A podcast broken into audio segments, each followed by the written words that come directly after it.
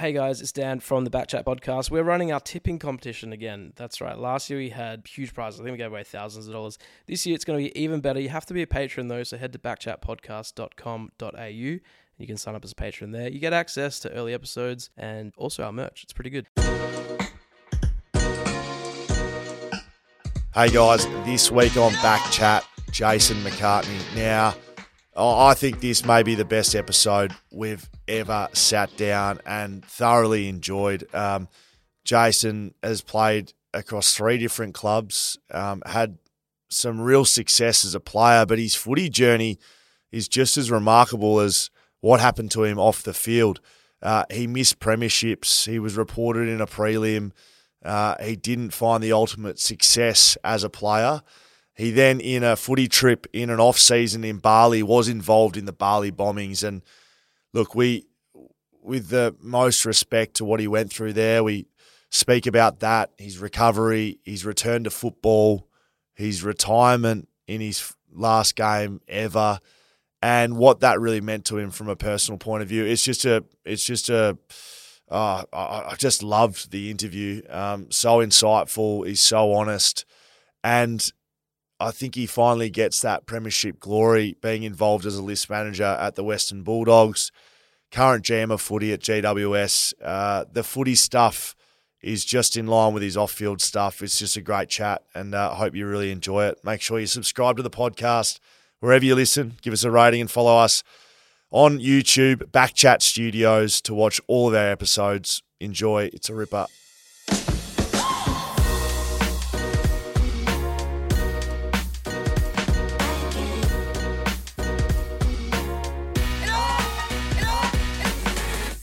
Back chat in Sydney, uh, still in Sydney, powered by Fleet Network. We appreciate your support this year, Fleet Network, powering the podcast. Very privileged once again to be joined by another great guest. Uh, this man doesn't play footy anymore, but still very much involved in the game. Uh, and we welcome and appreciate you being here, Jason McCartney. How are you, mate? Well, thanks. Uh, great to be here. It's good to have you. Now, um, I know you're probably a very big big fan of back chat, so look, I'll explain it just in case you haven't been listening, Jace. okay, I'll across it. Yes. Now, um, we ask our guests every time we have someone in here. It's the first question we ask.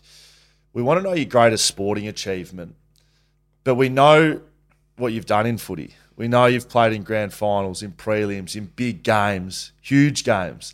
We know you've played across three clubs. Like we, we know you've had a great career. We know you're the list manager of two clubs. You've won a premiership as a list manager.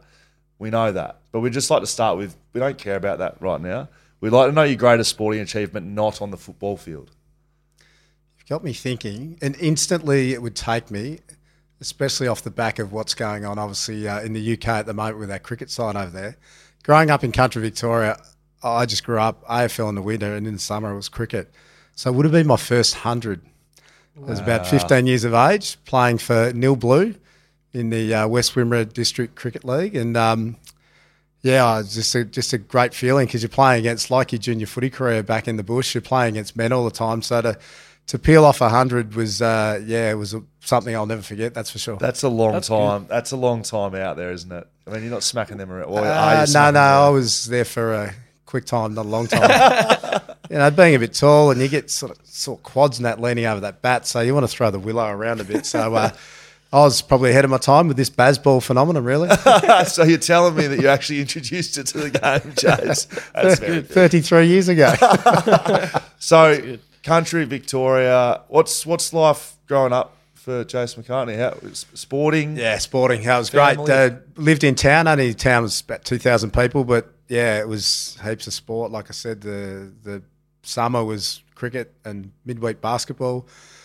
AFL in the in the winter and a lot of travel because when you're making rep sides and your mum and dad's taking you down to Melbourne, whether it be under 15s or the old Teal Cup under 17s, you'd generally play at Nhill or in the around the district on a Saturday, and then Sunday morning you'd be mum and dad would be, you know, waking up at sort of three or four o'clock to do the four-hour drive down to Melbourne for a training session. So they sacrificed so much. It was just a great upbringing. You were just always outdoors, uh, motorbikes, uh, shooting, a lot of hunting, uh, ferrets. Had the ferrets. So I love the ferreting and the rabbit trapping. So all those things.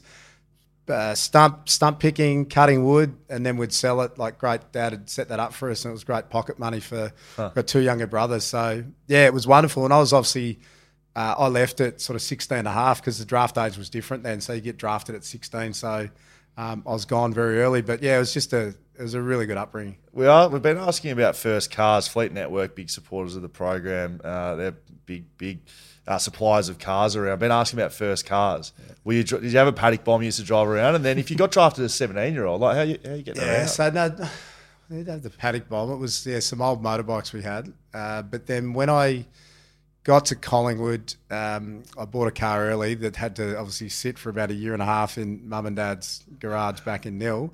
And it was just a, it was a, just a Holden Commodore, pretty stock standard. Yeah, nice. And it sat there. Um, yeah, no one touched it for 18 months until I got my license. And obviously back then too, you'd never get your license in the city. You'd go home.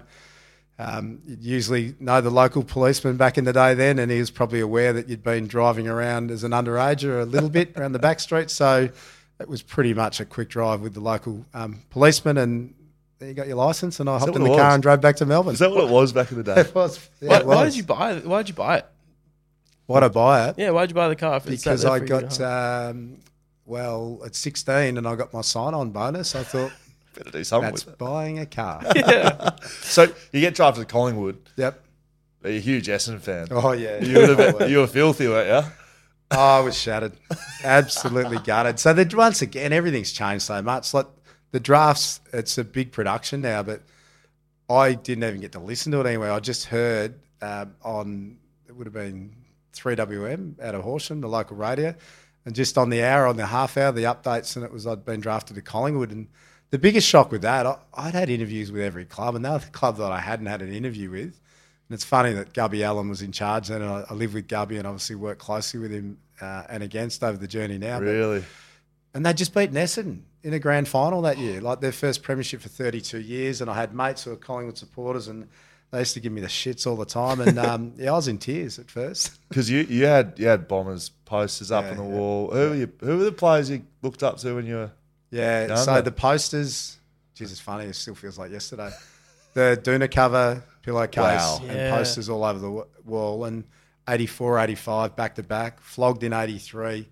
But it was it was a lot of the local guys because that was the old Essendon zone. So Tim Watson, just up the road at Dimboola, huge fan.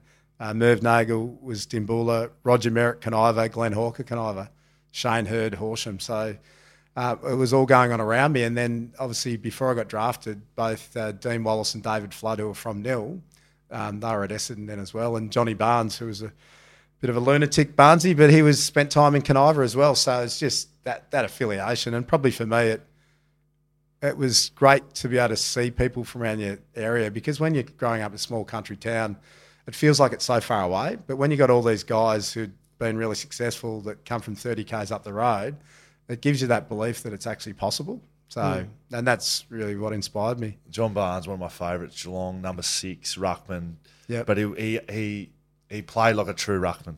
Like just used to do some things, Barnesy, and just be thinking, what's going on here, John? Absolutely. What are you actually thinking about? And he finally got his, uh, yeah, after missing out Geelong a few times, he yes. uh, got that flag back at Essendon. That's right. Full circle. Mm. So you're you're a high draft pick.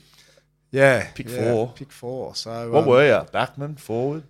No, I was actually a key forward, but I'd played in the Teal Cup, so the old under 17s, which is now the under 18s nationals. Uh, my coach there, I, I played as a 14 year old, so I played three years advanced. And Slug, the legendary Slug Jordan, late great Slug Jordan, was my coach. And um, yeah, throughout that uh, sort of lead up to that champs, he just threw myself and a forget the other kid. He was from St Arnaud. I think Sean Slater, his name was, but we were centre half forward, full forward. And he thought, I'm going to put you centre half back and full back. And that's where I played as sort of a 14, 15 year old through the under 17s. Um, and ended the AFL probably as a forward, but there's no doubt as the career um, progressed, it was as a key back that I'd finally sort of cement my spot and make my name. So you drafted to Collingwood, okay, you're not happy to be there, but you know you're on AFL list. Mm. They've just won a flag, haven't they? Nine and nine. Yeah, yeah, yeah. So it was, um, yeah, just won the flag. But the moment I walked in the door, it all changed. Like to see uh, Peter Daicos, the late great Darren Millane, Mick McGuane, Gavin Brown, Tony Shaw, Crosisca, Starcevic. That it was just it was an unbelievable experience, and they looked after me really well. And you know, you talk about the life lessons and life skills you gain. Well, you know, I'm 16 and a half.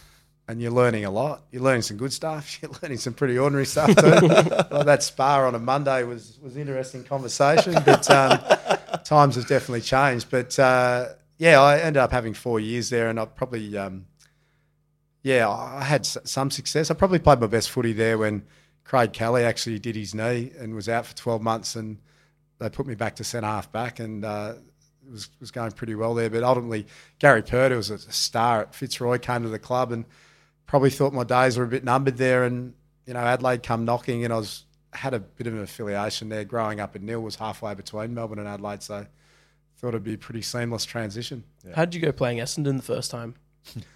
well, the rivalry was uh, was huge. So it was as much as I love them. Once you start playing against them, and definitely the Collingwood experience, and uh, not as much Adelaide, but we'll get to the north. There became a great hatred then very quickly because, yeah, that especially the Collingwood and then the North Essendon rivalry being the, the near neighbours was quite fierce. So the opportunity comes for Adelaide. Um, yep. They come knocking. Um, you move there in '95. Have, have have some really good footy there at Adelaide. What was your time like there? Yeah, it was interesting because we so Robert Shaw was the coach. Uh, that was a really good fit for me. Obviously, he coached um, he coached Fitzroy. Um, we probably, you know, how you can hit it off with a coach, similar styles. He was a very defensive, very structured. Anal- the way he analysed the opposition, he was ahead of his time with that. And me playing as a defender probably suited my style. But that group we had at Adelaide, it didn't really suit that style because predominantly back then, they were nearly all South Australians and they had a lot of flair. And so probably wasn't the right fit. And doesn't help. Uh, Shaun Rehn was just an unbelievable ruckman. He pretty much missed nearly two years with knee reconstruction, so we didn't have uh, great success. And after two years, obviously they made change, and Malcolm Blight come in. And Malcolm uh, really did fit that group because he was the opposite. He was all out attack. Yeah. So um, for me though, I didn't play much under Malcolm. I only played about the first six games in '97, which ultimately we, we went on to win the flag. So yeah, after some pretty solid form in the first couple of years. Um, that third year didn't go well, and probably the biggest thing for me being at Collingwood, you're in the spotlight a lot because it's you know one of the bigger clubs, if not the biggest. And as a 16 year old, they've just won the flag. You pick four, it's their first pick. This this you know great white hope, and then you go to Adelaide, and it was nearly worse because there was one team town.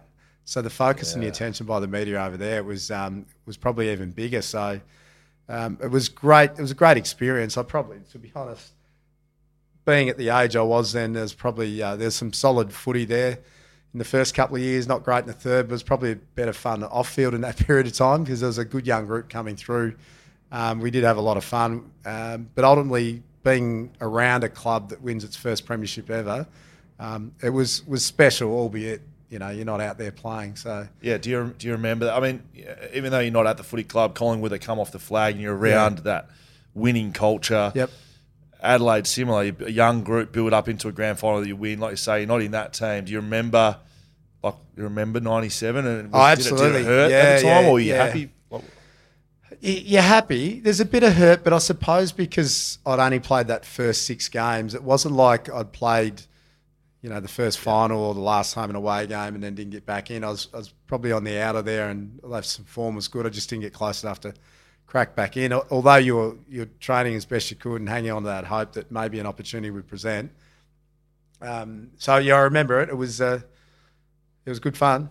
It was a lot of fun. I, I still remember the prelim final day at Adelaide Bulldogs. The guys that weren't playing, we trained and we stayed in Adelaide. And we were given the task of if this goes pear shaped, you boys have got to get Mad Monday sorted.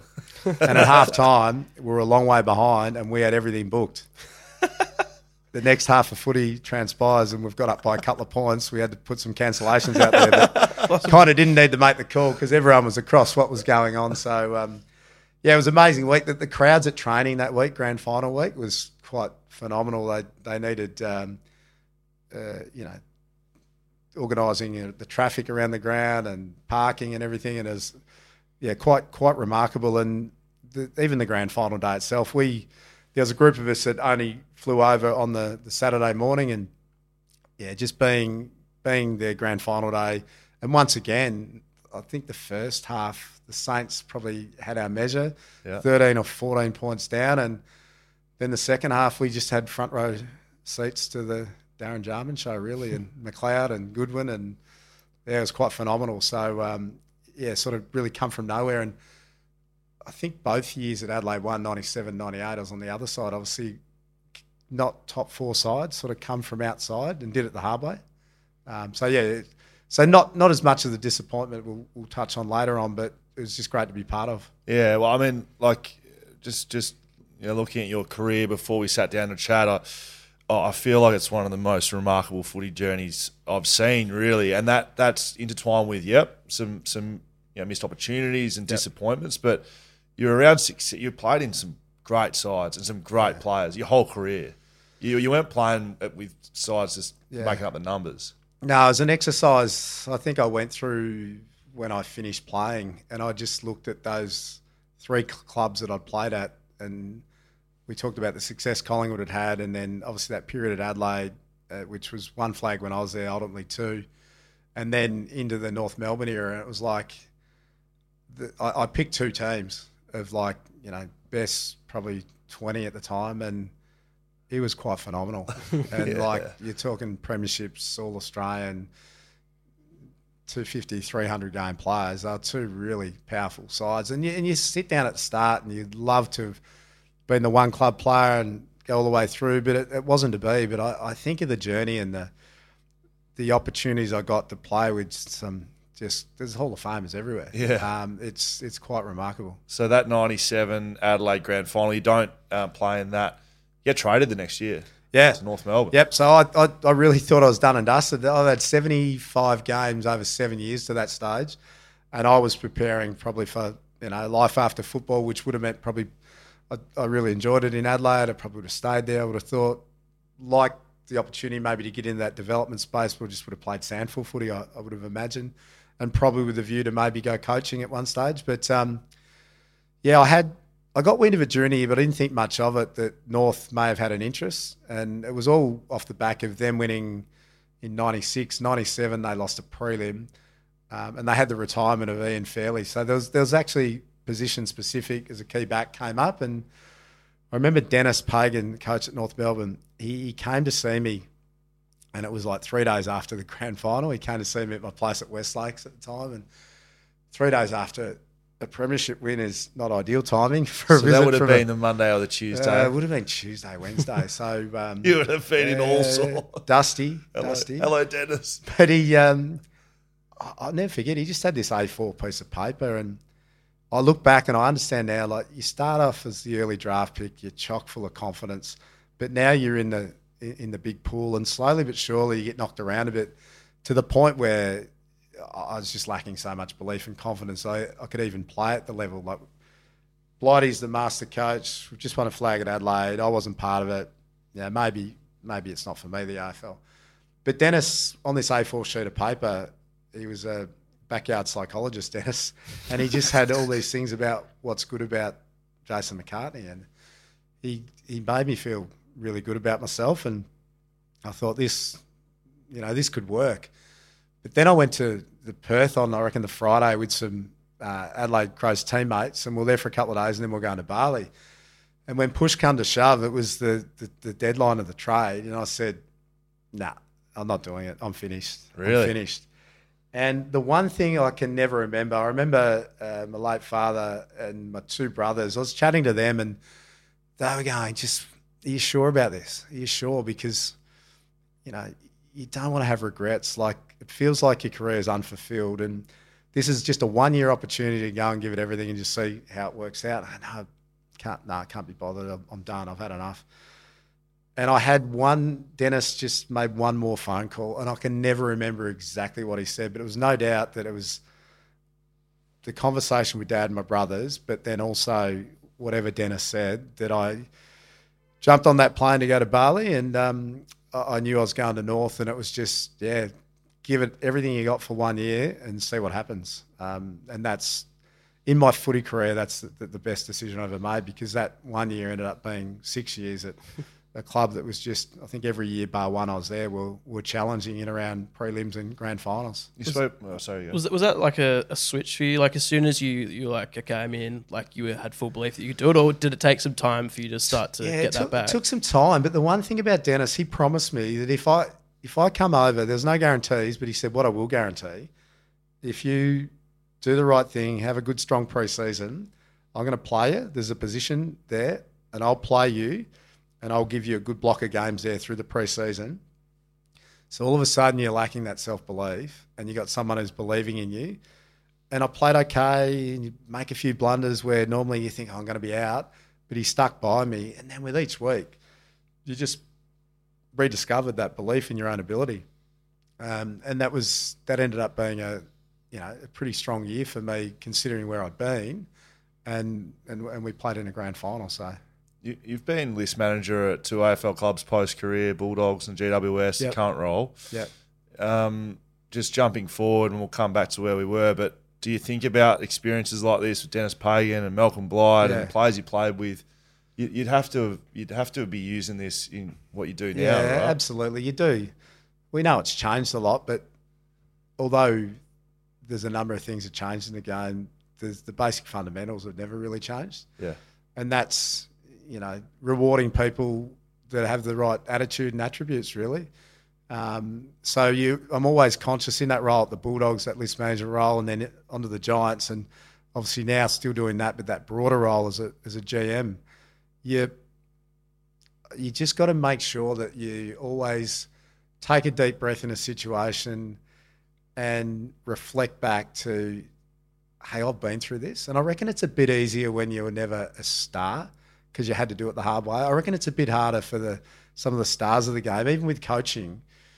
They just mightn't get how hard it is if it's become very natural. But I reckon the ones that have had to work really hard at it and had some some probably more lows than the highs. You just got to make sure because I reckon there's some sometimes early in the role at the Bulldogs that you know I wouldn't reflect on that enough. And you just got to put yourself in that player's shoes in that situation. Go, yeah, yeah, I know what you're going through because I've been there um, and you just have a little bit more empathy around it. Helps with your decision making, um, and I, I, think it helps you in the role. The positivity, the positivity element of Denis Pagan. I think Denis, De- people who don't know Denis like you would, yeah, would look at Denis Pagan and think, you know, harsh, yeah, you know, ruthless coach, yeah. But to come and rock up at you know, a kid's house with a piece of paper telling him how good he was yeah. when you didn't think you were good. That's right. It's pretty. That's pretty strong message. Yeah, it? it was. He was. He was a remarkable coach. There's no doubt about it. And we all, I would say probably 95% of us look back now and we would all say Denis had a massive influence, not only on our playing careers, but shaped us beyond football and in life. And at the time, we didn't see that though. We just thought, he's a hard ass, give us a break, please. But what we now know is if he, if he wasn't riding you, then you're in strife. Didn't rate you. yeah. So he rode most of the guys, he thought oh, they I can get the best out of them, and in essence, that helps him and helps the club. So, yeah, it was hard at the time, and he used to butt heads occasionally, but um, yeah, he was wonderful. He was wonderful for us. Yeah, we would have had some all-time sprays, all-time. Yeah, message. I, I don't know. I, I, don't know if any springs. oh, look, he's got a number of paganisms actually that we we used to have. The footy trips were big back then, and the North footy trips were legendary. Like 44 guys on the list, and nearly every player would go every year. And we could sit around and play drinking games, just regurgitating all the paganisms and things like that. So it was wonderful. I remember my last, it might have been 2021. I was coming back from injury. I was out of the side, returning, playing VFL, and it was training was just so hard then too. And um, the AFL must have played on the Saturday, and we had the training. We played on the Sunday, and Monday it was kind of just match play anyway. It didn't matter if you played the day before and I, I, spat it with him. And it was the wrong thing because it was in front of the group. But um, yeah, he didn't take too kindly to being harshly spoken to by a player what in front he, of the group. What did he do? no, no, no. It was a stare that I'll uh, I'll never forget. Um, but he was just. I talk about the psychology of it all, and it was it was fascinating. Like I went a number of times. He used to have a, uh, I think it was Pellegrini's, a little restaurant in the city, and he'd grab you by the Sonny, I'm going to take you. It's time to go for a bowl of pasta or, or a bowl of soup. and you'd meet him at the club at Arden Street, and he'd drive you in there, and you'll have had the conversation on the way in there. So then you have the pasta or the bowl of soup, and it's like you're struggling to make conversation, and, and then you got the trip home. Um, but yeah, I, I had that uh, a couple of times. But he also used to talk often about because uh, he lived in Essendon and uh, Puckle Street, Moonee Ponds, the, the main strip there. So he'd often talk about, uh, Sonny, I need to get you down to Puckle Street to the confidence shop. down to the confidence shop. So uh, yeah, he in his time it, it really worked and really worked for our group. So so you get traded there in North, North Melbourne in Yeah. '98. So '97, um, Adelaide, you missed Yep. that grand final. Yep, yep. '98, you played in grand final, first year at the club. Yep. against Adelaide. Yeah, so side. the irony of that is it was the prelim was Adelaide Bulldogs again, as it was the year before, and um, we've got through on the Friday, I think, from memory, and then Saturday that game, and and Adelaide smacked them. So all of a sudden they've come from nowhere again, and as great as it was to be playing in a grand final, it was this. It's kind of like, oh, not these blokes. They had their go last year. Like this is, I missed out. This is my turn and we were. It's amazing how footy works because in um, '98 we were the we were the best side by by a fair streak, and um, we dominated them in the first half, um, but we were so inaccurate. I think the end score we I don't know what the Crows kicked, but we were eight goals twenty two or something, and we really cost ourselves. Wow. Went in at half time, we were four goals up.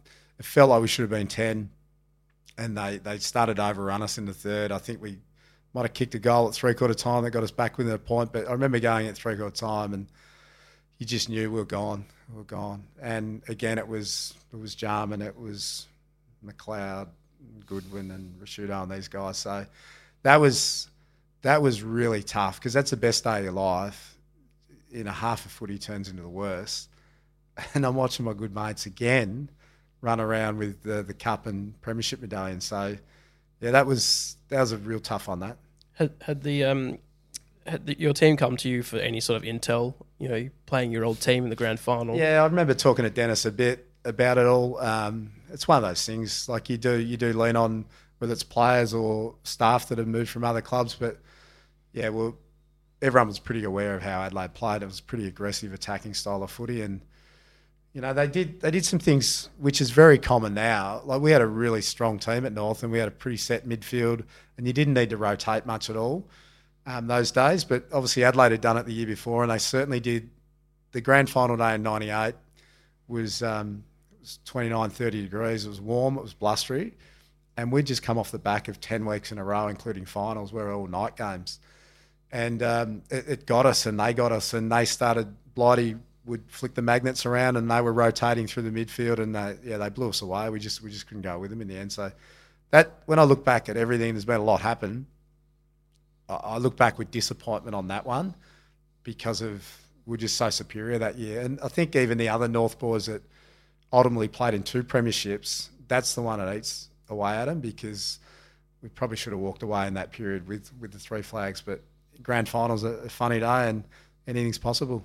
you you given the journey you've had in footy, you, you're able to reflect on grand finals, which, to, to be fair, some people can't. either. Yeah. They don't get those opportunities. Yeah. So, are you able to, at the end of it all, look back and you know be you know thankful? Yeah, uh, and absolutely. All that, of course. Yeah. that you- you got Yeah, so I can I can talk about it and, and remember so much around that game. I won't watch it though. Oh, I won't watch it. You do get caught end of season. You, the kids might see something on Fox Footy, and they are the old grand final. So you watch a bit, but yeah, I'm not. It's not a game I'm sitting down. Uh, I think I'm a little way off that, even though it was a long time ago. I'm watching that whole one, um, the replay of that. But yeah, you just you just got really good memories. So yeah, like ultimately you want to be playing and, and winning a grand final. But then the other part, and obviously what transpired later on, I'm just very grateful to still be around. But it actually, to look back, and I know there's so many players that just don't get that opportunity to experience grand final day. So over that period of what three years, I was at clubs that was were involved, um, three grand finals in a row. So to experience the the build up, the week, the parade, and everything that goes around it, and then the day is yeah, I'm, I'm pretty lucky, that's for sure. And the fans, right? Like you, you've, you've been involved in at least five, no, six clubs I can think of, six Yeah, AFL yeah, yeah, clubs. Yeah, like the, the the fans. It'd be fair to say, know, Kangaroos right now they're not where they want to be, but but that like I imagine Arden Street at the time in these you know late nineties, Yeah. like for like parochial fans. Yeah, yeah. yeah Nuts. g- Going going on stage after you know after we lost in '98, but '99 on the Sunday, it, like rock stars, and it makes me sort of fast forward to the list management role at the Bulldogs when we won that flag in '16. As amazing as that was, I wish now I could go back in time and not be in the roles off a field because that's great. You're in a sanctum, you're a big part of it. I wish I could experience what the fans experience. And what I mean by that is um, you only have to go and have a look at YouTube and everything now and all the footage on there of what it would have been like um, in a pub in Footscray. Even through that whole fight, finals campaign, Yeah. it's quite remarkable. But grand final day in a pub in Footscray, what that would have been like in the streets of Footscray. The Sunday I drove past, we were going to a pub to meet the players. I, I didn't even try and get into Whitten Oval because that was just a sea of people. You could see it. So it's unbelievable when you're involved. But then the the, the kid that's always grown up loving footy, you'd love to be able to go, geez, that's great, but I wish I could have experienced a, a little bit of the other as well. Yeah. Um, so yeah, and there's and that was certainly the case at that, that period at North Melbourne. 99. Um, so 98, uh, you lose that grand final 99. Uh, good season. You're in the team, Yeah. playing well. Uh, prelim final. It's it's a, it's a good year for the club. I mean, North Melbourne win the premiership. Yeah. You're playing in the prelim. Yep. Yep. Uh, Backman. Backman, yeah. Always make a contest, Denis, regardless how late you are. Yeah, it's a funny one that because I talked about us being clearly the best team in '98 and not winning.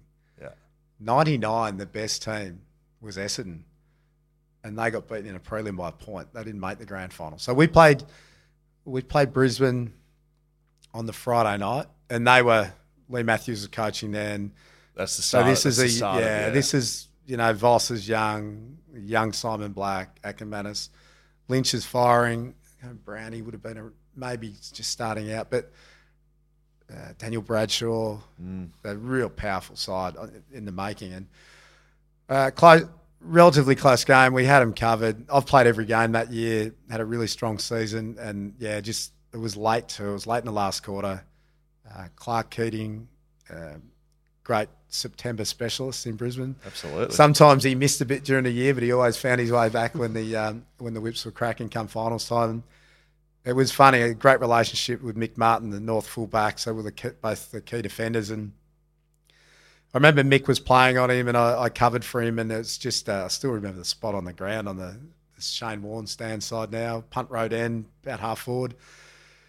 And he's marked in front of me, and I just always remember that thing I talked about before with Denis. You've always got to have a physical presence, and I knew I was going to be late, and I had a very bad habit, and I've been reported a couple of times on the the ruck size taller forwards, the 200 centimetre or ruckman, that I'd be a bit round arm with my spoiling technique, and I knew I was going to be late, but I thought I just it was just natural, and I thought I just would have hit him in the in the shoulder, and he knows I'm around.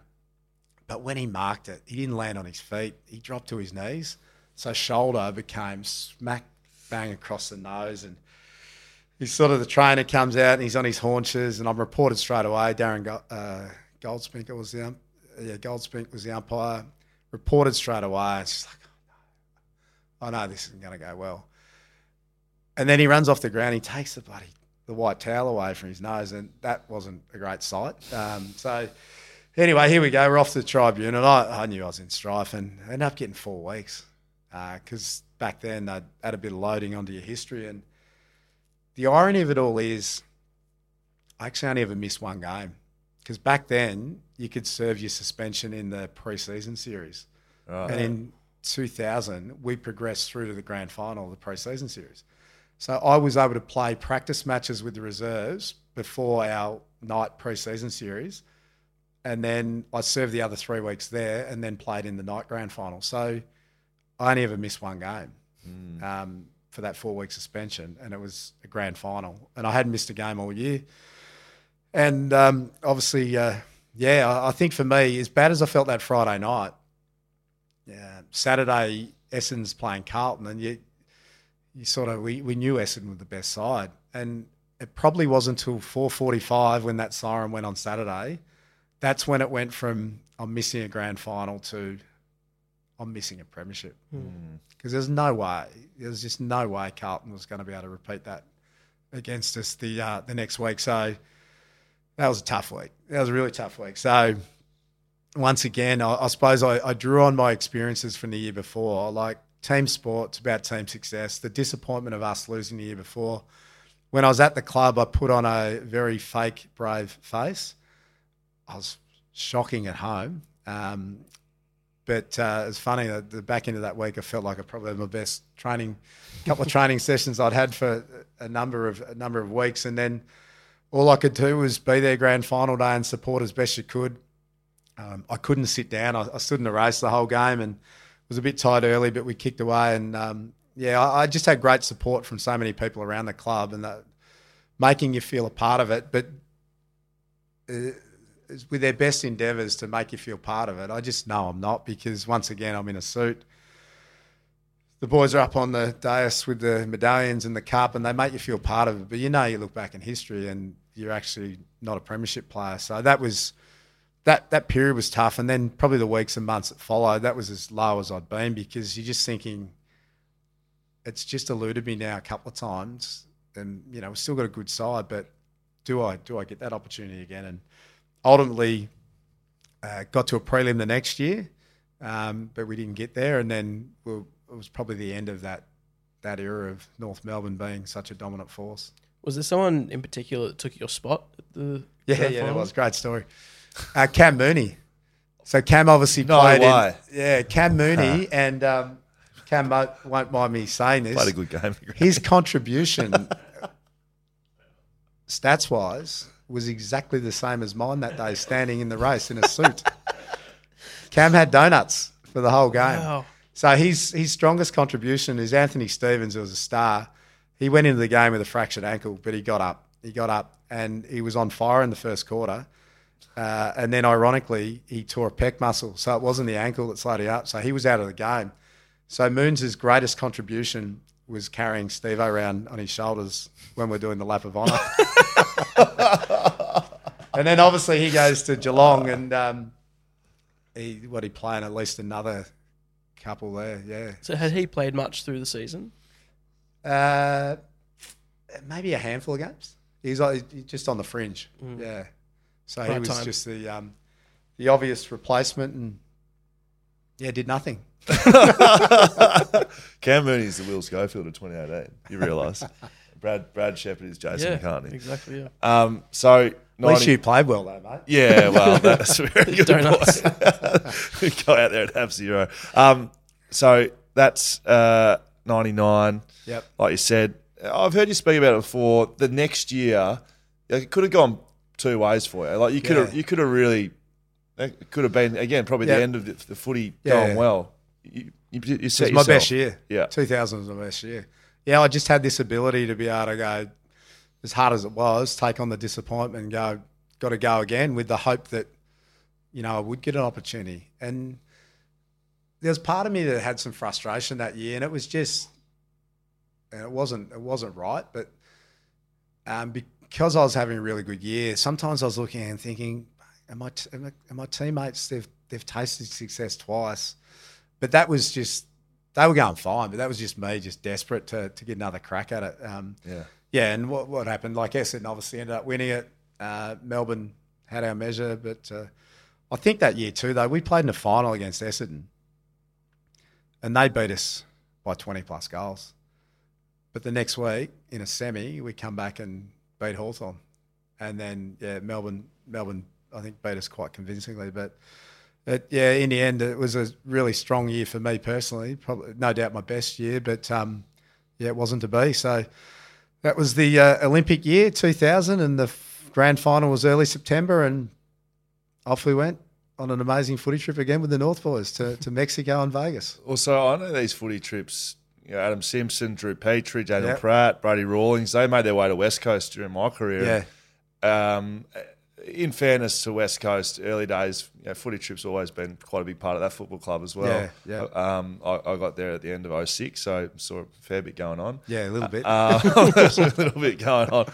Mum, mum ran in the radio station SEN in um, in uh, in January because uh, that that off season um, they'd been to Vegas. They won the flag. They went to Vegas. Fair yeah. bit went on there, and there's a lot of outside noise. Anyway, yeah. Jan, who you might have met, Jan, my mum. Yep. Um, she rang SEN and um, just was teeing off at anyone that she was defending the club Yeah. because they, they were great for me. Yeah. Um, so it was instilled in me as a young age. Uh, that was the last time Mum was allowed to speak to the media. Actually, I had a, couple of quiet words to Mum. She hasn't been on the podcast. Not yet. no, she was very close to last week.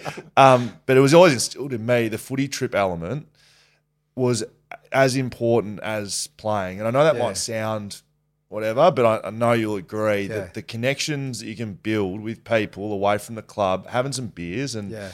not being in that elite, high pressure environment, it's very important. And I still think it is important. And I think maybe some yep. clubs are moving away from it. But yeah, no, we, uh, I got no doubt. Like just that ability. And there was a, when was it? It might have been my, um, oh, it was 2002 when we went away. That might have been like Drew Petrie spoke about. It might have been his first year at the club. Another young guy, Daniel Harris, and some of those young guys that come away with us, they naturally enough come into the system. They're a bit different now. They say a bit more, but probably hardly spoken a word to anyone, and they're just trying to learn and ply their trade as 18 year olds. But to get them away in that environment and they relax and loosen up a bit and have a bit of fun, their next years were so much better um, because it felt like they, they had that away from the, the pressures of the week to week.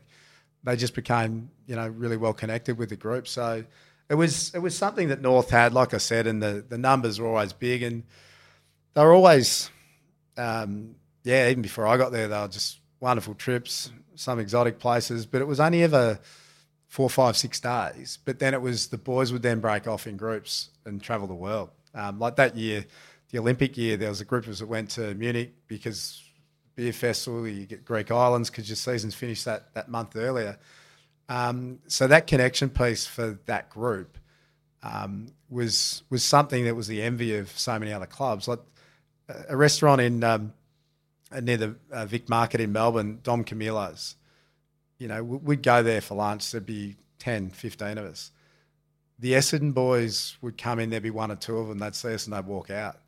They just it was something that they then built around that 99, 2000 earlier, but they they, they just felt intimidated and the, the closeness of, of, of our group. So there's no doubt had a big part in why we were successful. And I'm sure we'll you would have seen it with West Coast. We see it here at the Giants. We got so many players from interstate. There's there's minimal local talent, um, and what there is, that's generally you know regional New South Wales or ACT. So the the strength of the, the group that is your family type thing. So it can be quite powerful.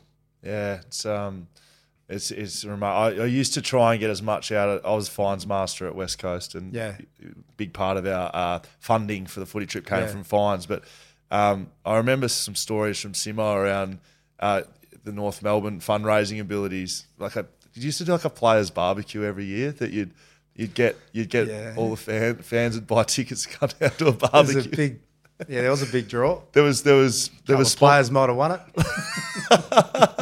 there was there was there was some of the things I let off sim. I was like, geez, you boys are almost funding the footy club at yeah, stages. Yeah, no, there was a there was a couple other events that um, yeah, you could probably talk about them openly in the eighties and nineties, but not in 2023. okay, very not, good. Not a Bunnings um, but they did get some good funds to contribute towards 44 blokes going away. and the, the other great thing I should give you a good mention is um, when you got a captain like Wayne Carey went out of his way to make that. That was the mm. the big thing. And there was some lower end. Obviously, you have rookies and that couldn't really afford. And I, I know that the fundraising piece was big to get them on board. But I, it's fair to say I know him and probably Arch and others would also probably chip in to make sure these young guys got away as well. Yeah, that's interesting, isn't yeah. it? I don't think people, maybe from afar, they see the footy trip and say, "Oh, people carrying on, get on yeah. the piss." Yeah, that that helped you guys win games. Yeah, it did. No doubt, right? Yeah, no doubt. So, um, I mean, the footy trip element. You're on a footy trip in 2002, aren't you? So, been been to uh, we'd been to New Orleans for five days, and I suppose the irony of all that, we've seen what's happened September 11 the year before, and we got a footy trip to New Orleans, and I initially, well, that was one of the organisers. I was at that stage because obviously um, I didn't know whether I was going to go on or not because Narissa and I, my wife, were getting married in December that year, and then as it got closer, I thought, ah, yeah, I need to be there. I've organised a lot of this. I need to be there. but the the irony of it all is you go in there and you do have a level of apprehension because the world's a different place then after those um, terrorist attacks in America.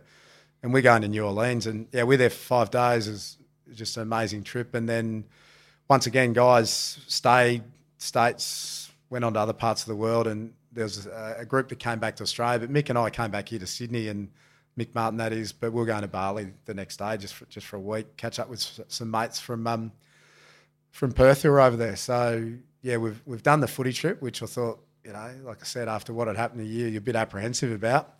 And then yeah, get to get to Bali, and then you get caught in a terrorist attack.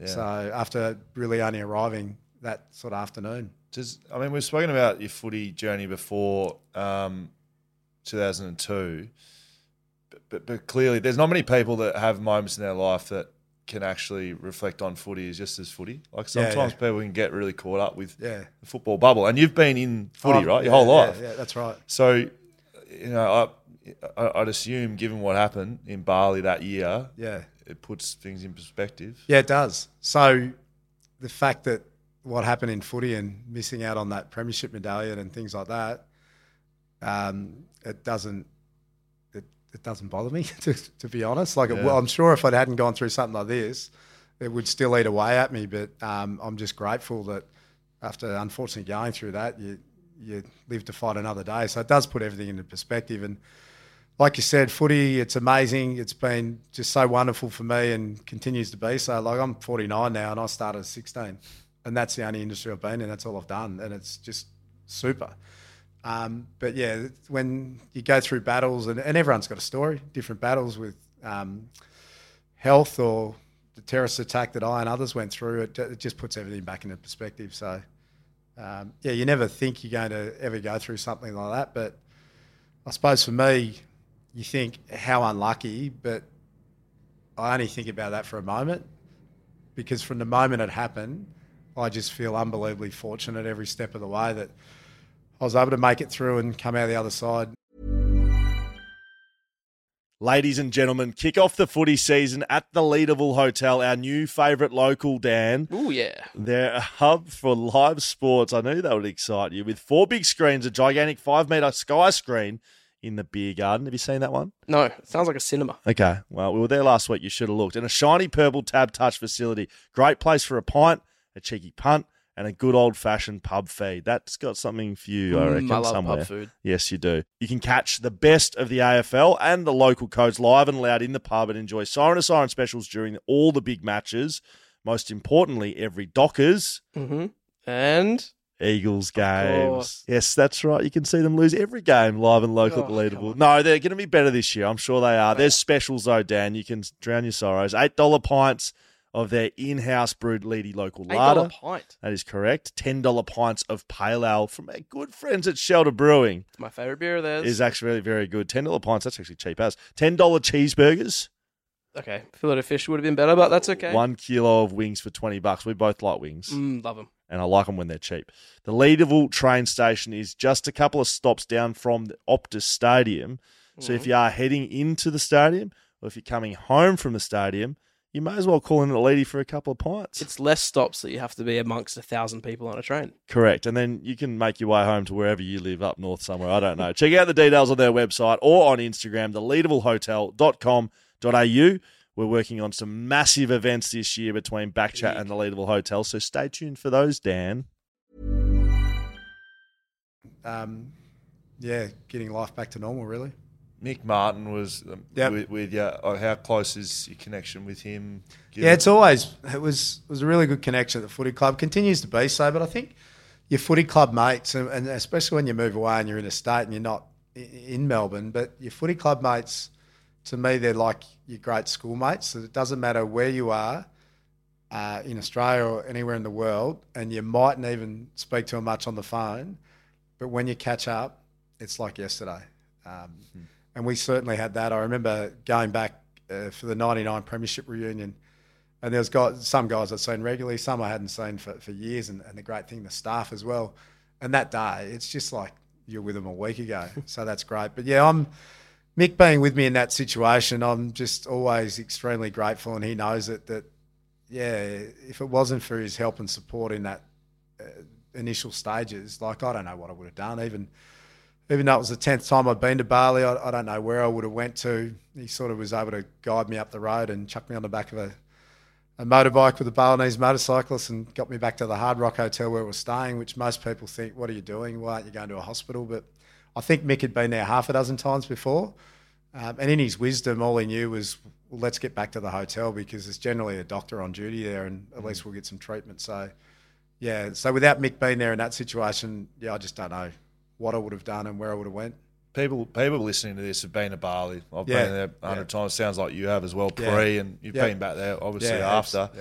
But like a, a, a, fucking bomb goes off. Yeah, like, I mean, that you know, you're not. Yeah, it doesn't matter what's happening in the world at the time. No, no, that's right. I think if I fast forward to the Sunday morning in hospital, that became the great shock because as bad as I was, you didn't know how many others had been involved.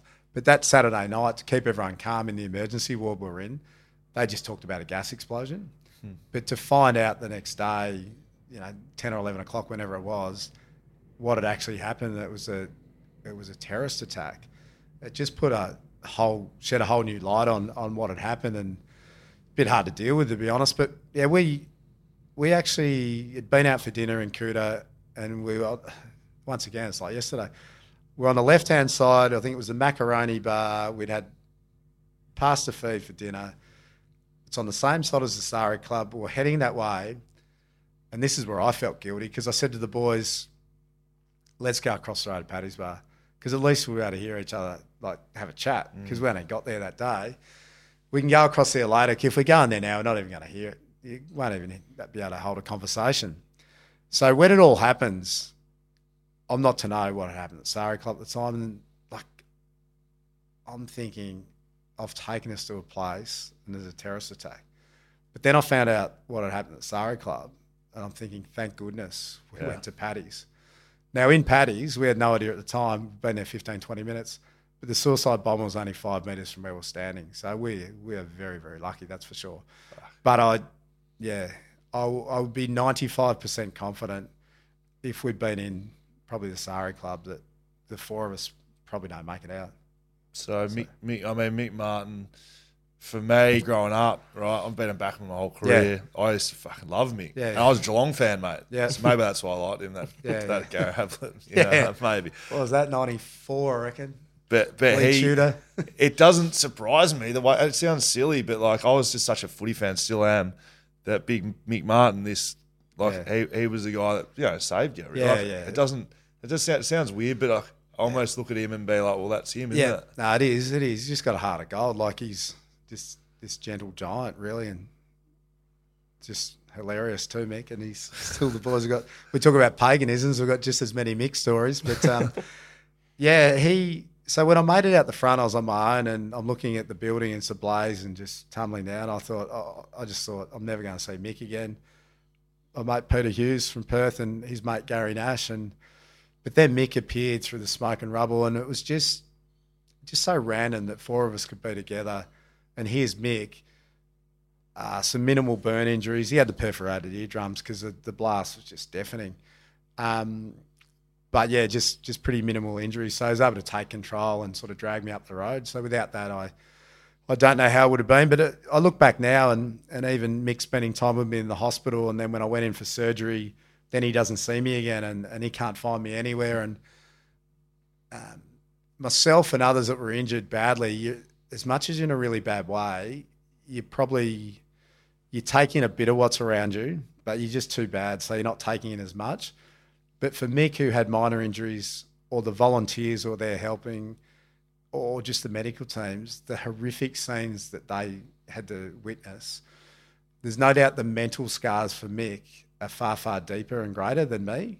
And that's purely because I was just in such a bad way. I saw a bit and it wasn't great, but I was just in too bad a shape. So for me, it was more the physical injuries were far worse, but Mick probably more the mental side of things, which, um, you know, that's that's really tough. And when I have been back, you you make a connection with Aussies that live there and expats, and you hear some of the remarkable stories of what they were doing, and it's just like there's so much focus and attention, rightfully, on people who are injured or lost loved ones and the support networks around them, but making sure that these people that aren't injured that did so much and saw so much that they get the right level of support as well to help them through it. Mm. Um, because no doubt the pain for them um, in a mental space would would be as great, if not greater, than us.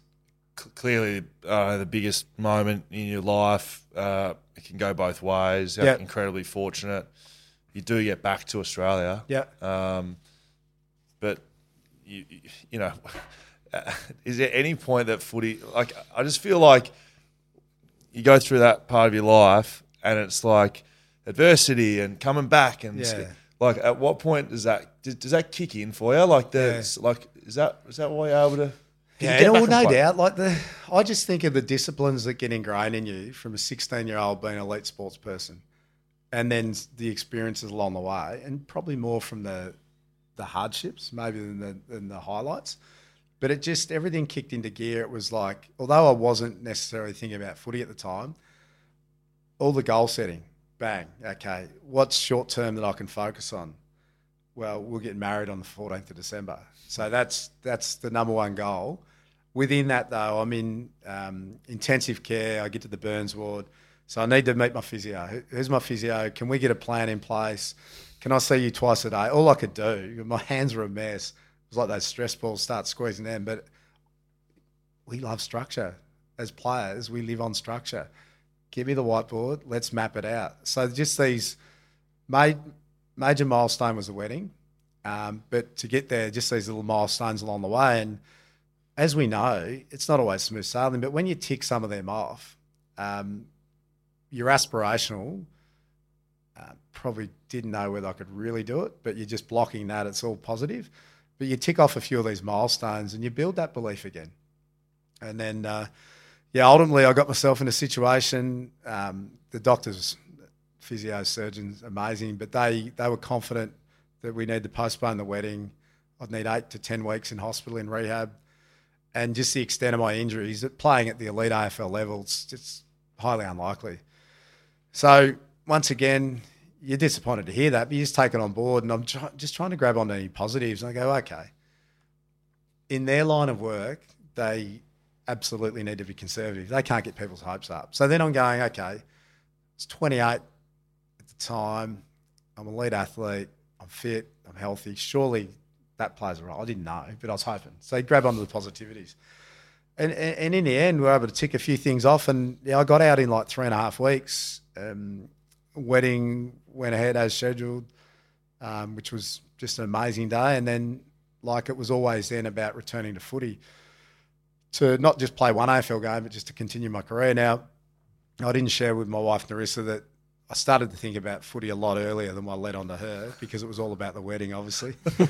but footy had entered the equation in my own calculations. And she, she knows that too. Yeah, she knows that now. Um, but yeah, obviously it was, yeah, the wedding was amazing. A little bit of time off. And then I just returned to training as normal in January with the other boys, albeit a different program. And, and, I, and I was back into it. And I think the biggest thing for me, you talk about ticking off those milestones along the way – my biggest one was when I was physically ready to, to play again. And it was my 29th birthday. And at North Melbourne at the time, our reserve team was affiliated with Port Melbourne in the VFL, LVFA team. And it was actually their reserve grade. So it was a really low level game. It was a Friday night at Carlton's um, home ground training base. And going into that game, I didn't have any fears for my injuries, and I had the garments on both legs and both arms, and long sleeve for protection, gloves because my hands were a mess, a bit more protection. I wasn't fearful of any of that, and I would break open grafted skin every time I hit someone or hit the ground. All I was worried about, can I still get a kick? so playing that day, as as much as as amazing it was to return to AFL, that was a pivotal moment because, yes, I was ambitious. And some would say you're very hopeful. But once I'd ticked that off, and thankfully I got a couple of kicks, I, I knew I'd be able to do it. It really was what changed in that period. The longer it took, a bit more of a realization, understanding what I was up against with my injuries, how long it might take to make a full recovery, balancing health with maybe some opportunities that were presenting life after football that I was I'd neglected in the planning around that.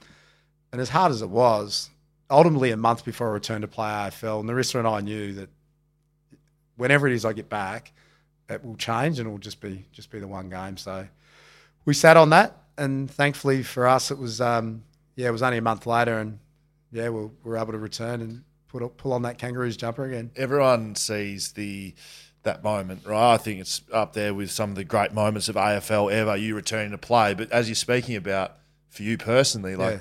playing in the VFL Resis, and you know probably before that being able to walk again. Yeah, you know? yeah, yeah, absolutely. You know, yeah. They're, they're, it's not it's not those you know 120 minutes for you. It might be for people who've watched yeah. it.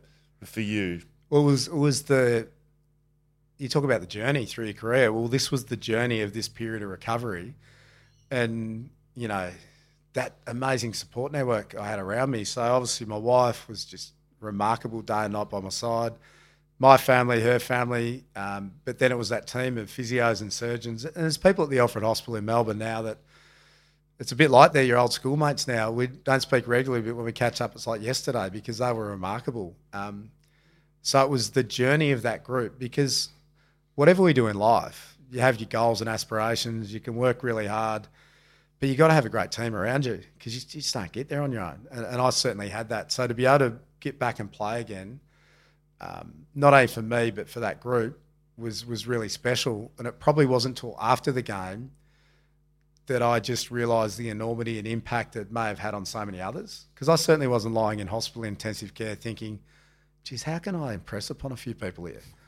I just wanted to get life back on track. And for me, after what had happened, uh, a full recovery was okay. We planned a wedding. Got, that's got to go ahead, and I need to go back to work. Now, work was different, but I just that to me is making a full recovery. So yeah, after that last game, a function we went to, which was like after winning a premiership, the victory room at at uh, what is it now? Marvel. It was Etihad at the time. That's when it dawned on me when I'm looking down while I was interviewed had over 100 guests there that night, seeing family and friends, but also some of the emergency service teams, some people were involved and injured, some people that lost loved ones. Um, to see those people and see the happiness that that night had brought to them is really special and a really like privileged position to be in because that wasn't my focus. My focus was to just get our lives back together after what had happened.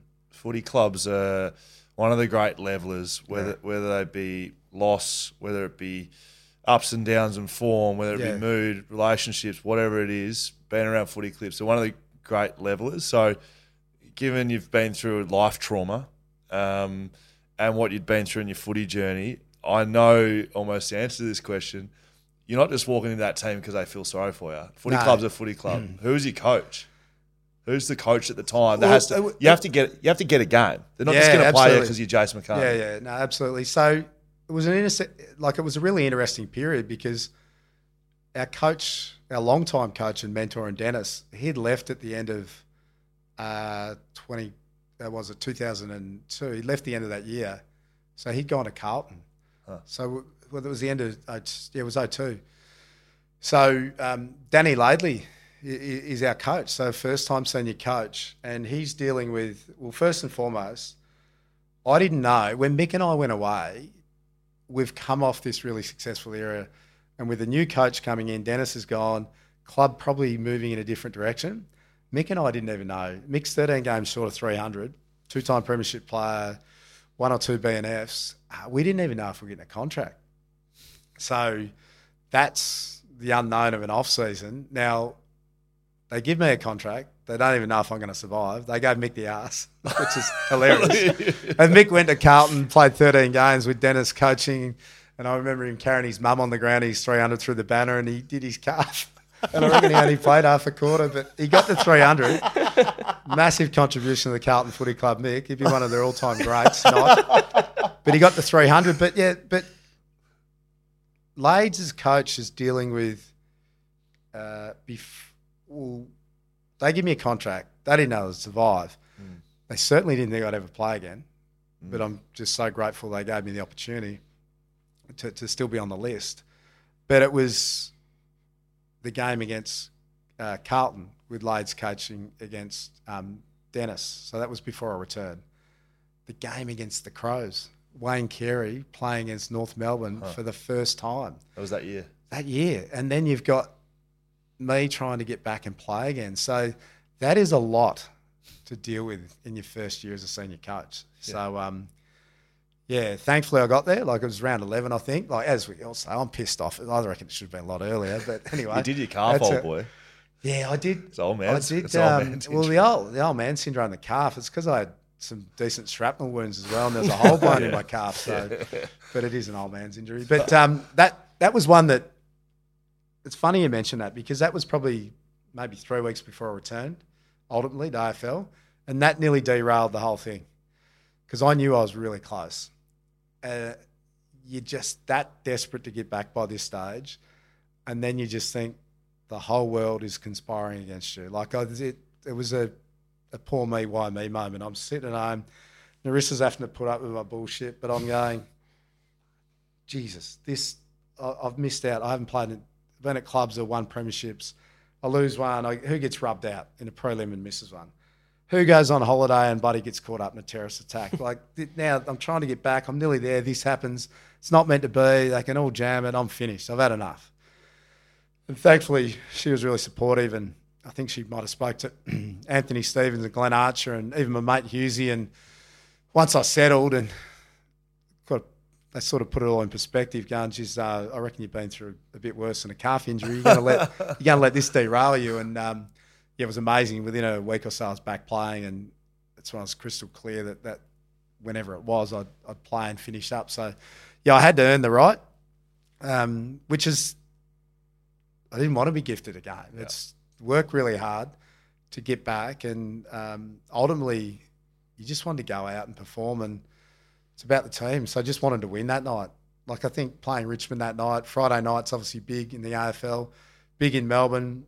We were probably two of the higher ranked Melbourne clubs at the time, so it was a really important game. So yeah, you wanted to earn the right, and then you wanted to, you know, hopefully be able to perform. And like the game was pretty remarkable. Like once again, I talked about those late '90s grand finals and not much rotations. Well, certainly starting on the interchange bench, there was very limited rotations in the early 2000s. So I spent the whole first quarter on the bench. I, I knew that um. I knew that I'd probably get used as a forward, and I had the gloves. So in the warm up, I trialled a new pair of gloves, and they're magnificent for marking. But the set shot, they're, they're just a bit too sticky. so thankfully, I reverted to the ones I'd been wearing all season. So there was still a bit of grip, but it was a bit easier to kick. Like if you're back, it wouldn't matter. You just handball it, so you'd be right. Correct.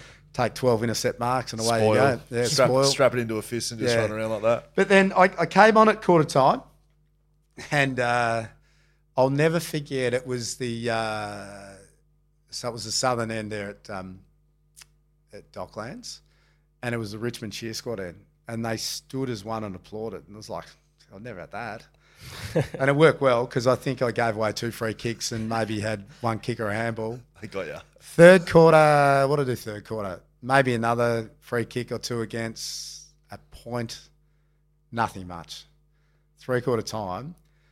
And it was only, um, we'd had our leadership meeting on the Friday morning after team meeting. And that's when I told the other leaders that win, lose, or draw, I'll be finishing. Right. So they're the only ones that knew. And I'm going in there and I'm thinking, shit, I haven't gone well here. I'm going to be back on the bench. Thankfully, my name was still up there. Um, and early in the last quarter, David King kicks one forward and I got in front, marked, kicked a goal. And I was absolutely shitting myself lining up for that one because the glove, again, although it was the older ones, I knew they were a bit grippy. Um, but that went through. And then very, very late in the game, I think we're down by a couple of points, and I was able to, the glove come in handy again. Ground ball, hold by punt back, and was like Velcro. and I've got swung around in a tackle, and I've dribbled this wobbly punt that went about six metres. And people say now, oh, it would have went through. It wouldn't have. it would have been, you know, they would have scooped it up five metres short. But Leigh Harding, um, Leigh was super quick as a player but even quicker running towards goal. And he just swooped on it and scored. And ultimately, we held on. Uh, I forget now, two or three points we we won by. So it was, um, yeah, it's just so like to go through everything I and we went through, and then I look at our wedding day and how perfect it was, and I look at how that return game, how it panned out, and it's just like I just couldn't have scripted it to be um, that way. It was like an absolute fairy tale. So, and I and it makes me think about Denis again because Denis was there at the game, start of the night, and I think he ended up penning a letter to me, which um, was the forward to the book I ended up writing, and the paganisms I was thinking about a lot. And he used to talk about he talk about luck, and he'd say, "Look, ultimately, luck is all that's left over once you've tried and tried your hardest." And I think about that period of what I had to go through with my support team just to, to get back and play. And it was so much hard work by so many people.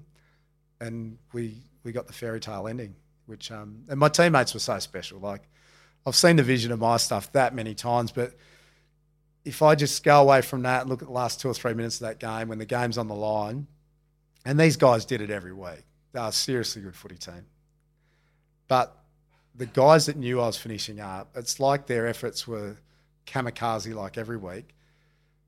Stevo, Simo, Arch, Shannon Grant, it was like they went to another level again. And ultimately, it was them giving me the opportunity to really, in a way, that was my premiership. Mm. And and they, they provided that. So they were, they were amazing. How bloody good. Was there, uh, after a little while, was there any itch to, to want to keep playing? You know, like you, would sort of committed pre-game to. Do you know? Do you know what? That's a great question because you know what happened that game. Leigh Colbert, my teammate, got a ruptured spleen, and he was playing back, and I've played there my whole career virtually. So it did cross my mind. He was out for probably twelve weeks. I was like, "It have I gone too early here? The John Farnham comeback. It was only a fleeting moment, but it, it is it is interesting because. Um, I reckon later that year, like once I stopped the combative nature of the training and the games, my healing process, like just, I felt so fresh within myself, especially when you're not breaking open grafted skin and, and doing things like that. So I was still active with my training, but I just felt so much better. And I reckon about seven or eight weeks later, and I'm still doing a bit of work at the club. They still have me helping out with some coaching and things during the week. And you sort of crosses your mind. Oh, I reckon I could still do this. and I played. Uh, was it that year or the next year? Uh, whether it was later that year or the following year. Uh, my wife's from uh, Millicent in southeast South Australia, and I played a couple of games for Penola. Um, and I realised pretty quickly that no, I can't stay. I you were going to say kick it. Uh, no, I was, you know, when when you end up in your first game, and Penola had won the premiership the year before, and a mate was coaching, and I forget who the side we come up against, and they had a guy that played a heap of SANFL footy and kicked a heap of goals, and he was torching us. So I've ended up going back and playing on it full back, and obviously I was able to nullify him, but it's like, hey, I didn't come to play a couple of games to go and play fullback yeah. in the country. I don't need this. And I probably think I didn't. I, I, played in Bali at the end of that year, which was really special for the the Geckos. Uh, many of people have played some games for the Bali Geckos, but it was um, around the weekend of the one year first year memorial service. Um, so that was great to play in their nine sides carnival and um, yeah, 34, five degree heat, high humidity, and long sleeves and garments and that. Not ideal. I, I nearly passed out a few times, but the same thing. I'm there to have a bit of enjoyment, and there was other Asian teams there, but then there was a couple of Aussie teams on footy trips. They added sides, and we're playing Bateman's Bay, and Next minute, I've got the arm across, like treading on my toes. and then I've gone in the ruck, and they wore Port Power, uh, Port Adelaide uh, jumpers. And I went in the ruck, and I couldn't jump. And the ruckman was built like Matty Primus, and he's dug the knees straight into my ribs. And then I, have resorted to um, bugger this. I'm going to start a blue. so I thought, mm, and we ended up making the final that day, and we played that side again, but I couldn't play up because the Prime Minister was there, so I had to be on my best behaviour. and other than that, a couple of EJ Whitten Legends games, but I'm just, as much as I love it, I'm so reluctant to play now just because take the Bali out, which I had no surgery through my AFL career. Hmm. And then all that happens. and you move on with what you do with work. If you get injured in an AFL player, it's part and parcel. You've got the best medical uh, team around you and the best rehab facility, so you just get on with it. But now, if you go and do it, how do you fit in that in around your work? Your work's now your priority. So, yeah, so I've done it a couple of times and got out of it okay. So not willing to to risk an ACL or a busted yeah. shoulder. Now, now you did you end up coming back the other week for yeah, the for the twos? I did. How'd you go? It was fun. It's not like your story, but um, there was an element of fulfillment for me. Yeah, because I fin- I retired, but you know, yeah, you left a bit in the would, tank, didn't you? I've been, you left a bit in the tank well, when you retired. Would I've been dealing? I, I, don't know where I would have sat, and so played WAFL year out, broke my back. So the story you're telling about work, yeah. I was playing at WAFL, mate, and yeah. pretty much lucky to have physio treatment there. So I broke my back, three vertebrae, didn't didn't couldn't walk for three months basically. Like, sorry, I could walk around, couldn't yeah. couldn't jog, couldn't run, nothing. It was stiff as a board for. Yeah. So I stopped playing, stopped exercising, and then um, didn't play WAFL the following year, and then this year, you know, huge trouble with the injuries. Basically, yeah, there's no one available. No and I was in with Simo doing a media thing with him, and he jokingly said, "You know, uh, you play play full forward for us." And I said, "Yeah, I'll do it. No worries." Yeah. Thinking the same as you, I've still, I can still do it. now look, I won't go through it all, but I kicked a goal, got in the best in my first game. So I mean, got for a backman, it's pretty good, mate. It's a great story. Now you see what I've done here. I've had enough of speaking about yeah, myself, yeah. so I've just turned this. no, it's so, now it's now the Will Schofield. No, uh, we're not. Pod, we're, we're Wait, not one, focus one last, on. One last question before we do that. No, no, I'm not. No. Okay. Yeah, yeah. Sorry, you just mentioned the prime minister before. What did he say to you on the on the phone before the comeback game? Uh, yeah not your normal prep for a game, is it? When the prime minister calls. this John Howard? Yeah, yeah. I was lying on the couch, had a little apartment in Albert Park at the time, and hello, it's this is the prime minister, and it was just about John here. Uh, congratulations, you've been really inspiring for so many, and once again, it's a level of uncomfort for me because, hey, I know so many others went through similar, if not worse than me, and the only reason that I had a lot of focus. It's just my work was footy, and it's obviously such a popular sport, and obviously the media play a role. And um, through my work, it was something I suppose people could identify with this, you know, us getting on and recovering. So yeah, I didn't choose for that. So he just he, he just spoke about that. It was congratulations, and you've been very inspiring, and good luck. And yeah, I don't think Mick got a call. oh, it's so good. Just backmen hanging shit on each other. Now, now back to you, right? You turn it to me, but I do have a story involving both you and I. Yeah. So you, you, uh, Calder Cannons. You spent some time coaching the TAC Cup there. Yeah, I went, I went down there and helped out a little bit when I was at the AFL doing the National Academy, which I really enjoyed. Fremantle development coach. Yes. And you were a runner.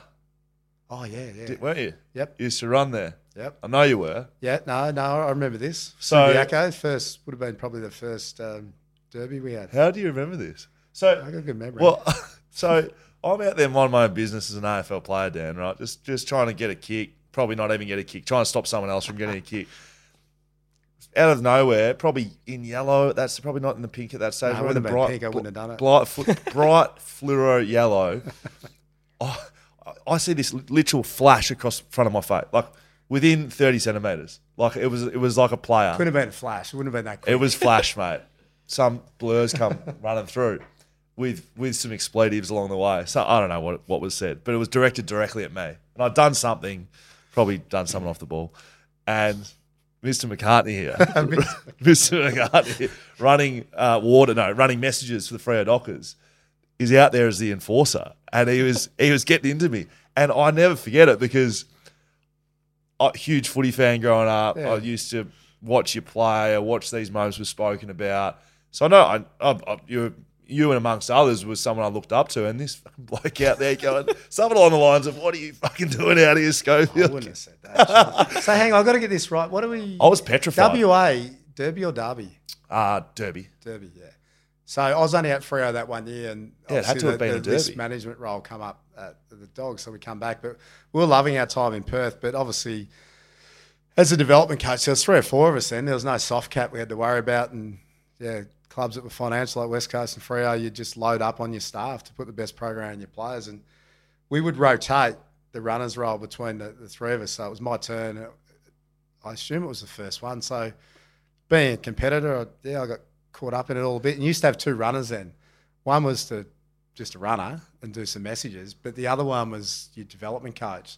So it could be really structural, get blokes in the right position and occasionally abuse the opposition. Um, but I reckon I, the only reason I remember, I don't remember having a go at you, but I remember having words with, uh, I reckon it might have been Adam Selwood. Probably. Yeah, at quarter time. There's a good verbal bar. And who else would have been playing then? Was um, Beau Waters. Yeah, but who uh, was the Brett full- Jones? Full forward, like Ash Hansen might have been playing. Nah, but it no, would've no, he would have been done. But I I also remember as a North player, Ben McKinley. we had some fierce rivalry with the West Coast boys at the time too. So I remember as a player at the back end, was it Big Troy Wilson? Yeah, Yeah, Wilson. Yeah. yeah, yeah. So that's some, yeah. So it was always good fun. Like as a North player too. North had really good support in the West, and I reckon it would have been the seventies and eighties. Some of the recruiting. Um, yeah, so it was always there's a bit of rivalry there, but yeah, I just obviously got caught up in the uh, Freo West Coast rivalry. see, there. I just see the eyes, and it was Yeah. scary. I was intimidated. It couldn't have been a flash though. it was a flash, mate. I'll tell you what, you were probably lining me up. A I'll- flash, and then the calf goes. Uh, the, the last part I want to speak about, um, given all of this, right, and and and yeah, I want to speak, speak out less about your current role at GWS general manager, but Yeah. but that time at the Bulldogs, given uh, no premiership success, plenty of Sixty-two years it had been Yeah. between the first one. Yeah, so helping helping do that. You started the footy club at 2011, yep, so that list build yeah, yeah. was you know you'd have to have a few fingers in it. Yeah, it was it was great. Like, so the club had been pretty successful in terms of they'd had a period of probably three prelims in a row and fell short, and then it would have been nine and ten. Just started to fall away with a bit more of an aging group. So when I come in, there was they hadn't had a list manager; had fallen on the GM of footy. So I was really lucky. Like Simon Dalrymple just started out in recruiting there probably a year earlier, and he had an offside of Wayne McCraw. So to come in and join that team, and we had a pretty clear plan. Unfortunately, we just lost Callum Ward. He decided that he was going to take up the opportunity here at the Giants. So that meant the rules then we had a compensation pick, um, but you could use it over a two year period, and you got to choose. But you had to choose. You couldn't wait until the end of the year to see where you finished, because it was a pick after where you finished. You had to make the call in March. So we were pretty bold. We made the call in March of that next year. Um, and as it turned out, we had pick five and then we had pick six. So it was really important. We were we'd identified that core group of senior players that were great people, great role models, great bulldogs that we wanted to keep. And then we identified some other guys that been they've been great players and they're good people, but they probably had some currency because we needed to get back into the draft. So that year, Jake Stringer and Jack Macrae. So that was that was great. And and Lockie father sons have been good to the Bulldogs and been mm-hmm. very good to Geelong as well. So that was a nice hit straight up. And then the next year, uh, we were starting to progress a bit. We were still low and pick four, and and that ended up being Marcus Bontempelli. So Decent. you had those four who had um, played significant roles, obviously in the in the premiership at a very young age. And then Brendan McCartney was coach, uh, built a really strong foundation, especially around his craft and contest method and different things. But uh, there was a falling out there at the end of 2004. We, we haven't got a coach. Um, our captain, Ryan Griffin, wants to leave. We'd been looking throughout the year at the key forwards and we identified, funnily enough, what I do now, but where I work now. But it was, um, there was three at the Giants, Cameron, Patton and Boyd, and the other one's Tom Lynch at the Gold Coast. Could we get any of them? And we got a big bag full of money to spend. and um, it became clear early in the piece, but Tommy was probably the one that was gettable, that he's only in uh, the system a year. So it was still a big, big risk because uh, he'd obviously had a very dominant junior career, but he's only one year into the AFL. And as we know, it's a different kettle of fish. So, but we didn't know how we'd get a trade done. So we didn't talk to anyone. We sat on it. And then when Ryan decided he wanted to go, I knew it would be Giants. So that, that was the golden ticket to maybe be able to do this Boyd deal. So, but I think as, as, as that was so important, and Tommy played an enormous part in that premiership. And obviously, what no one really knew then, he was he was battling a little bit himself too, and he's doing an amazing job now, which is great. But there's a couple other things like some. You talk about the role players you can get in, and we're able to get Joel Hamling from Geelong, who hadn't played a game, obviously at Freo now, but Joel. The only reason he hadn't played a game is a key back at Geelong, and you're getting past Scarlett and Enright and Mackie, and like there's so many there. Taylor. Um, so he come in, and like a guy who was at the Swans, um, Shane Biggs, like they come in and they end up for a year or two they just played really important roles. So it was a combination of like that that team we had I was working with in terms of Simon and Wayne and then others come to it. And we had a clear path and we had this five year vision and you can get lucky at like we didn't know when Macca went out what was going to happen and and Luke Beveridge come in and the players we'd brought in and then we had these older players that were just reinvigorated under Luke's style of play and we had the foundation around contest and Luke's first year was 2015, and we played some really good footy and got pipped in a prelim. Uh, sorry, in an elimination final against Adelaide. And the next year, uh, everyone talks about oh, you come from seventh, and there was a bye the first week, and yeah, yeah, we did come from seventh, but that was a year where the comp was really hot. I think we were seventh with 15 wins.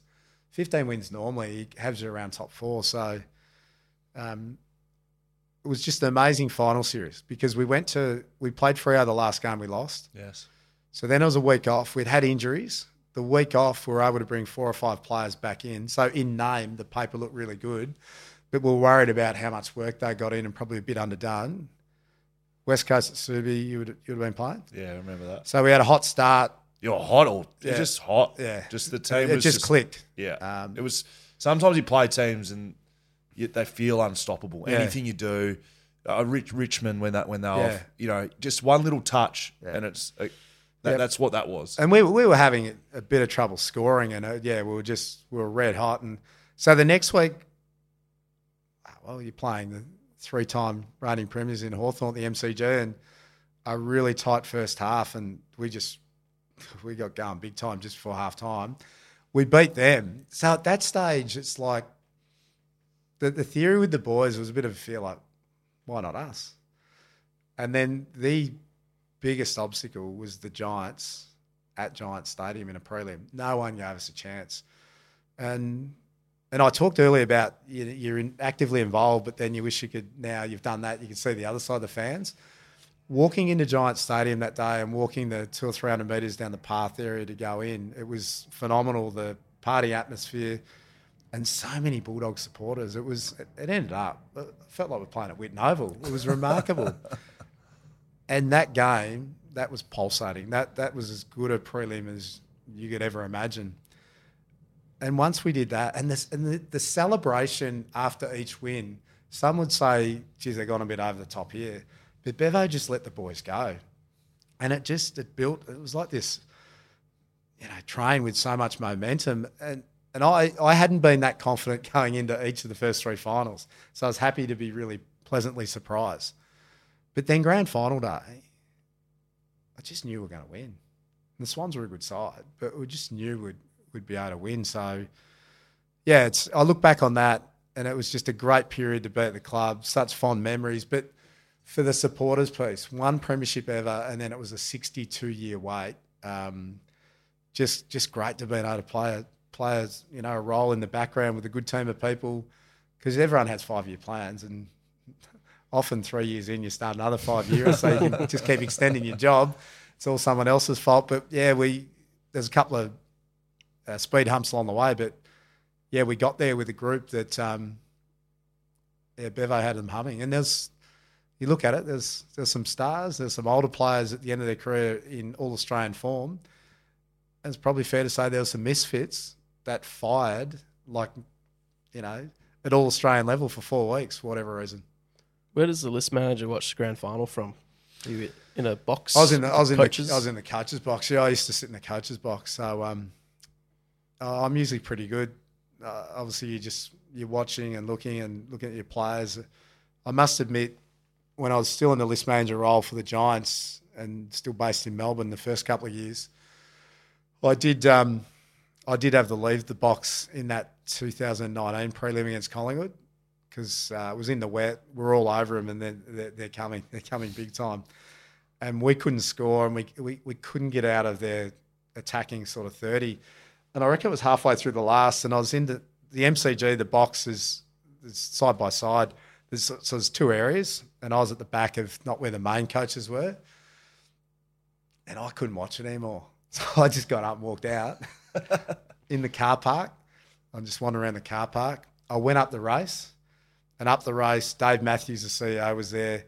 Like Toby was suspended. He was there. Uh, Deledio, there's four or five players, and it's down the opposite, it's down the punt road, and it's camped there, and it's it's within a kick. Oh, I'm going down the rooms now, and I'm sitting down the rooms, and I'm wandering, and I thought, I'll have a look on my phone, and it's still there. There's 30 second delay, and next minute I hear one of our media team just run down screaming. So I ran up the race, thinking, "Oh, this is good, we've won." and I'm never usually like that.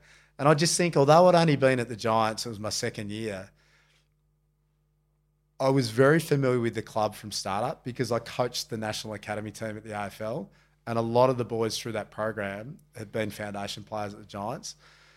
I knew the struggles of you know how they started and how, how they were built, and for others they would talk about our club as you got all this talent and all these concessions, but within that, it, it was bloody tough. And obviously you got to let go of a lot of good players every year back then, managing cap and things. So we'd been really good, but we'd not made a grand final. So I was just once again only been at the club two years, but so invested and just so rapt for the for the boys. And I still think about that a lot now with what we're trying to do and what we're building now with a bit of a reset. Um, I love doing what I'm doing, but I'm also very fulfilled in what I've done in life. I'm only there now to really help play a part for these guys. I want them to experience what I've been lucky enough to see firsthand, and my mates at North or whether it was Adelaide. I'm desperate for them to have that opportunity. And I know you've chatted with Toby before, and he's at the peak of his powers, Toby Greene, and that's what we want. We want that group now that's been at the Giants for a, long period of time that are now 28, 29, and they lived through the period where we were very close and couldn't get there. Our role is now that we've had this reset, and it's what we can do the back half of this year, but more importantly, next year and the year after, with some really good young talent go coming through. But like at the Bulldogs, the role that um, you know, Bob Murphy and Matty Boyd and these guys played now, Toby and Stephen Coniglio and Josh Kelly are younger than those guys. But how they can help develop these young guys gives them their best chance of ultimate success now.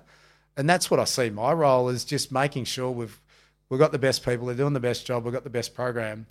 Um, so these guys can can get a taste of what that you have lived it, mate, and it's it's pretty intoxicating. There's more lows in an AFL career than there are highs but the highs are just so darn good that you, you keep chasing it. So that, that's what we're all about as a footy club. Um, but the only thing with that, we know there's 17 others with exactly the same aspirations and working just as hard and have just as many good people in management and coaching positions. So, um, yeah, like I said, I started at 16. I'm now 49. I've never left and have no intention of leaving for a while. So it's it's it's been so wonderful footy for me. There's no doubt about it. Remar- like genuine, remarkable uh, footy story, mate, and that mm. includes uh, uh, what happened in 2002, but just a, a journey. It's been. Yeah. We appreciate your time in here, mate. We, we're not quite done. Got a couple of questions. No, from that's all right. That's all right. But we no, do appreciate you coming in. No, thank you very much. Good because yeah, obviously the, you talk about the Bali experience and returning and things so much, but it's yeah, it's been great to take some twists and turns and hear a little about a little bit about your comeback and everything as well, mate. tell you what, I can tell you more afterwards. We'll turn the cameras off. I'll let you know every kick I had. I only had four of them. Um, now, social media, not social, social. We've got some questions from our audience, our fans for Excellent. you, mate. Excellent. Okay, so I want number one to be underscore Huntsman underscore 06 underscore. Yeah, some underscores in there. Uh, who was the better coach? Uh, Lethal Leigh, Malcolm Blight, or Denis Pagan? Oh my goodness! I've forgotten you were coached by Lethal Leigh at Collingwood, of course. Uh, I'll, I'll say Denis and no disrespect the other two, but Denis got the best out of me, and I was also a bit more mature and a bit older. But yeah, the others were yeah, obviously Hall of Famers, exceptional. We um we save one question for our patrons, our VIP. So I'm going to save the answer to this question yep. till then. Uh, This is from Connor Chocoroli. I I actually can't say that. Uh, best story with the North Boys back in the 90s. So we're going to get that for our patrons. Uh, one, the cameras are off, so you want to hear that, you can sign up to Patreon. We got Uh, three hours. yeah, hard to separate. Uh, right at the top, John underscore Dawson. Uh, Jason, if you weren't still in football, what would have you done instead? Yeah, I think I would have still. Yeah, it probably takes me back to the end of the Crows era before North. I would have stayed in footy. I would have played SANFL, and I would have gone down that development pathway. I think uh, probably would have gone into coaching. So so thankful I didn't. this is much better. Good. And the final one from the Eggman. Uh, how do you like your eggs cooked? Eggs poached. Poach. Clean cut. We like it. Uh, Jace, thank you, mate. Um, you. While we're thanking you, got to thank our supporters, our sponsors, Fleet Network. Thank you for supporting the podcast. To Swimply, to Whippersnapper Whiskey, Margaret River Roasting Co., Bluebet, Shelter Brewing Co., Leadable Cameras. Yeah, we looked after you. Don't worry about that. um, find it all. Backchatpodcast.com.au, backchatstudios.com.au. Find all the stuff there and hang around patrons for one more story from Jason McCartney. Mate, thank you very much. Legend. Thank you. Thanks. Great to spend some time.